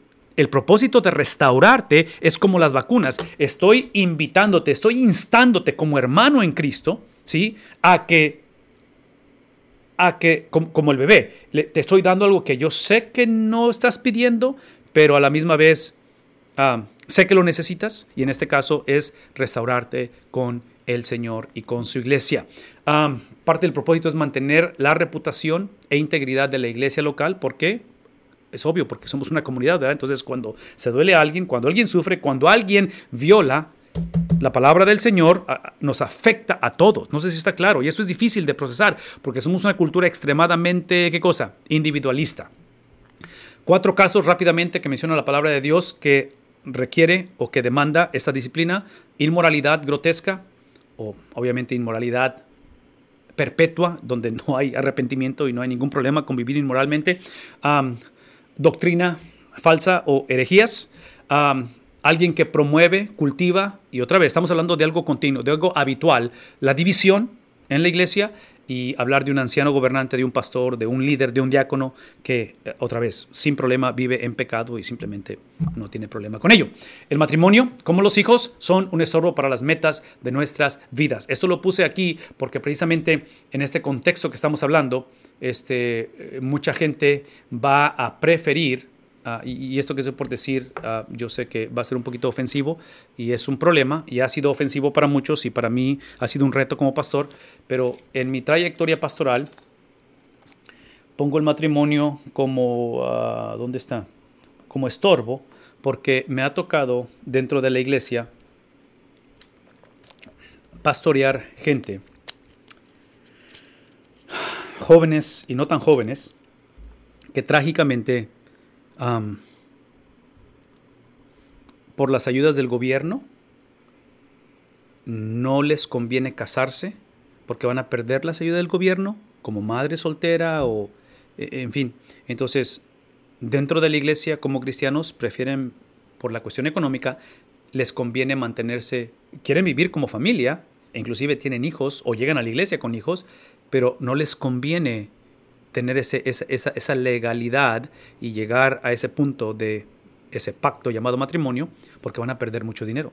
Entonces, eh, la pregunta es, ¿qué hacemos? Porque me lo han preguntado, me han dicho sí, o sea, cuando me han dicho, hey, hemos entregado nuestra vida a Cristo, queremos bautizarnos, pero vivimos en unión libre. Entonces, menciono todo esto porque se dan cuenta cómo el matrimonio se convierte en un obstáculo para la estabilidad económica de esa pareja y voy a ser un poquito honesto con esto, ¿ok? En el sentido de que esa es la perspectiva que hoy en día trágicamente tenemos con los hijos. Somos una generación que trágicamente nuestros hijos no están teniendo hijos, nuestros hijos están tardándose en casarse y no estamos teniendo suficientes hijos y eso e, el problema con ello es que no tenemos a quien disipular. Si el discipulado inicia en el hogar, un hogar sin hijos no tiene a quien disipular en ese aspecto. Entonces, el, el traspaso, el, el proceso, el ministerio de sucesión, donde el Evangelio continúa moviéndose de generación en generación, está creciendo un abismo entre ellos porque no hay generación, de lo cual hay que hacerlo. Acabo de leer hace poco que Japón acaba de mover su, su año oficial de jubilación de los 70-75 porque como ellos carecen, tienen varias décadas donde no ha habido suficientes bebés,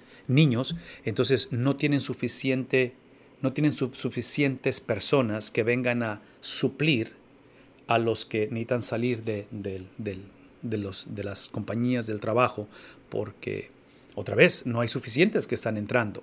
Hace algunos años, cuando pastoreaba la última iglesia que pastoreamos, en mi primer viaje que hice a Alemania, porque teníamos una, una relación de ministerio en ese país, y recuerdo que para mí, estoy hablando de hace 10 años de esto, recuerdo una cosa que descubrí que me platicaron entre las pláticas así entre los hermanos es de que el gobierno les paga por que tengan hijos porque no quieren tener hijos. Entonces, eh, mi punto es este, mi punto es este, y, yo sé que son decisiones personales, pero otra vez, personales a través de la enseñanza de la Biblia. Eh, en la cuestión de esto es cuando trágicamente ese individualismo, trágicamente en casos en los cuales necesitamos experimentar esta, ejercer esta disciplina en la iglesia, Ah, eh, trágicamente estas cosas se convierten en estorbo. Y ustedes y yo sabemos lo que típicamente pasa. Lo que típicamente sucede es que cuando alguien es traído, cuando alguien es confrontado, cuando alguien es llevado a la disciplina, ¿qué, es lo que típicamente sucede? ¿Alguien recuerda? La persona se va de la iglesia y va a otra iglesia. Y el ciclo vicioso se repite otra vez. Entonces, voy, este va a ser mi argumento, y esta va a ser mi plegaria, y esta va a ser mi invitación, porque ya voy a entrar a las preguntas. Mientras sigamos ignorando las escrituras, vamos a tratar de ejercer la disciplina sin haberla enseñado. Entonces, en el mundo ideal, la disciplina en la iglesia debe ser enseñada como algo normativo, como algo predicar, predicar la carta de Corintios, porque el capítulo 5, adivinen qué, es la disciplina de la iglesia. Entonces, hablar de todo esto es normativo. En lugar, necesitamos enseñarlo esto antes de que sea necesario. Ese es el punto. Y la mejor manera de hacerlo es predicar a través de libros de la Biblia, porque nos va a forzar a enseñar cosas que eventualmente vamos a necesitar, porque es el consejo de Dios en todo esto. Dr. Bob, are you here, Dr. Bob? ¿Ya llegó Dr. Bob? No ha llegado Dr. Bob. Alguien dígame. Pastor, ¿tienes preguntas para nosotros? ¿Comentarios? ¿Algo que tengas por ahí? Ok, háblame.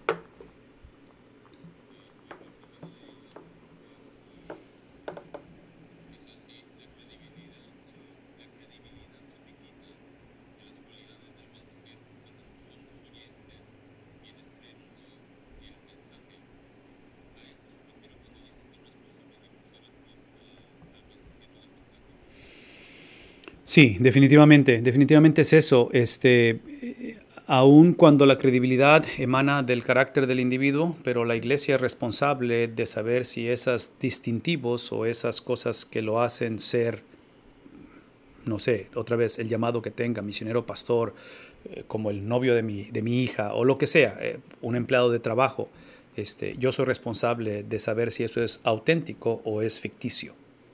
Entonces ahí es donde sí, pero la responsabilidad es mutua. Es mutua desde la perspectiva donde el apóstol Pablo está diciendo, hey, o sea, yo sé quién me ha llamado, pero a la misma vez la iglesia es responsable de saber que el llamado es genuino. Y volvemos a lo mismo, al ignorar las escrituras, ahí es donde nos metemos en problema, porque, lo dije hace un momento, la manera, la manera de reconocer lo que es falso es conociendo lo que es genuino. ese es mi punto. La manera en que sabemos lo que es falso es cuando sabemos lo que es genuino. Y, lo que es genuino es algo que obviamente emana de su palabra, pero la palabra de Dios no puede ser nada más, no, la palabra de Dios no puede ser presentada o, absorbida o, o, introducida simplemente para que cuando necesite saber lo que es genuino, la palabra me indique, porque entonces es usar la palabra de Dios como si fuera como si fuera un sácame de apuros, como si fuera nada más una bolita cristal mm, mágico para decirme qué hacer con mi noviazgo, con mis finanzas, con el trabajo o con mi pensión. No, no, no, no. Es algo que está otra vez como algo cotidiano, como una perspectiva. Es lo que decimos los valores, ¿verdad? Es algo de la, es la manera en que proceso la vida. Entonces sí, eh, la, la, iglesia, la persona es responsable de saber lo que es auténtico y lo que no lo es.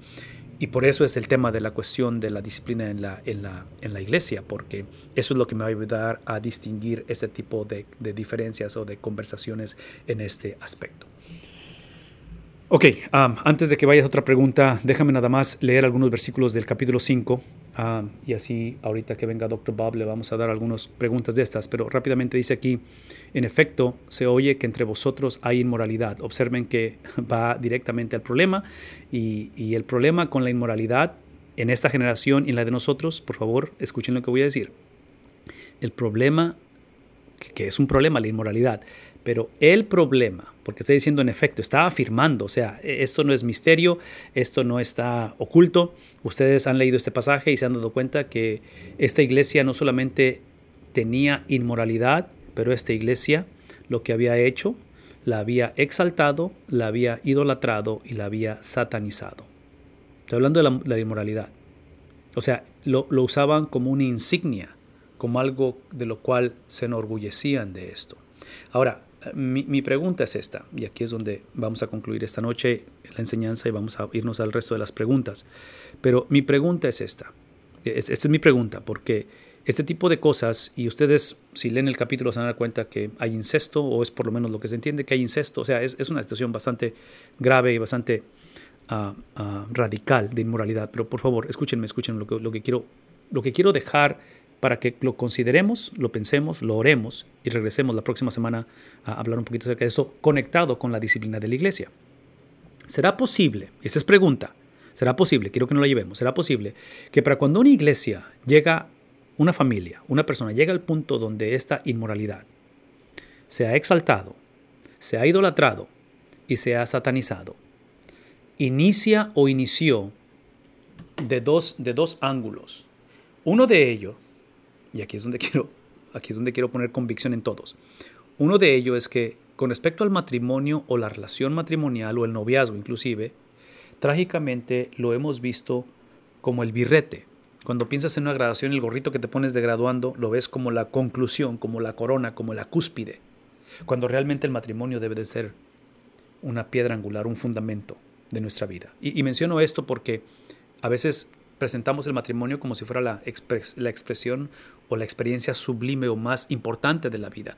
Y sí es importante el matrimonio, pero eh, menciono todo esto porque siento que hemos invertido el orden, donde, donde la persona encuentra su identidad en la pareja que tiene o en la pareja que perdió.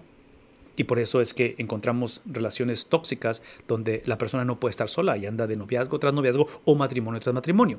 Entonces, menciono esto porque en algo tan, entre comillas, inofensivo o algo tan común como es el casarse, en un momento dado, si lo hacemos la experiencia suprema o más importante de la vida, eventualmente esa experiencia potencialmente puede traducirse a un nivel donde vivimos en una cultura donde la sexualidad, que es obvio que es parte de la experiencia matrimonial, nuestra cultura la sexualidad la ha exaltado, la ha idolatrado. Y es obvio que nuestra sexualidad hoy en día, como es presentada, como es empaquetada, como es expresada y vivida, hoy en día la manera en que ha sido satanizada, este va a ser mi argumento, es que hemos llegado al punto donde hemos permitido que mis preferencias sexuales definan lo que soy. Entonces, de acuerdo a lo que yo siento o la atracción que siento por la persona, sea mismo sexo o sea, la, ¿cómo le llaman? Lo fluido de la sexualidad, llega un punto en el cual define lo que soy. Cuando trágicamente inició en algo tan, otra vez inofensivo, donde permitimos que el matrimonio defina lo que soy. Cuando la definición de mi vida como soltero, como casado o soltero otra vez, es Cristo. Es, la esencia de Cristo, es el Evangelio. Entonces, menciono todo esto porque Pablo va a lidiar con esta iglesia de una manera muy severa, donde si les platico el final de la película va a haber expulsión, va a lidiar con esto. La próxima semana vamos a hablar con esto en detalle, pero quería que se llevaran ese comentario y poder hablar la próxima semana en ese aspecto.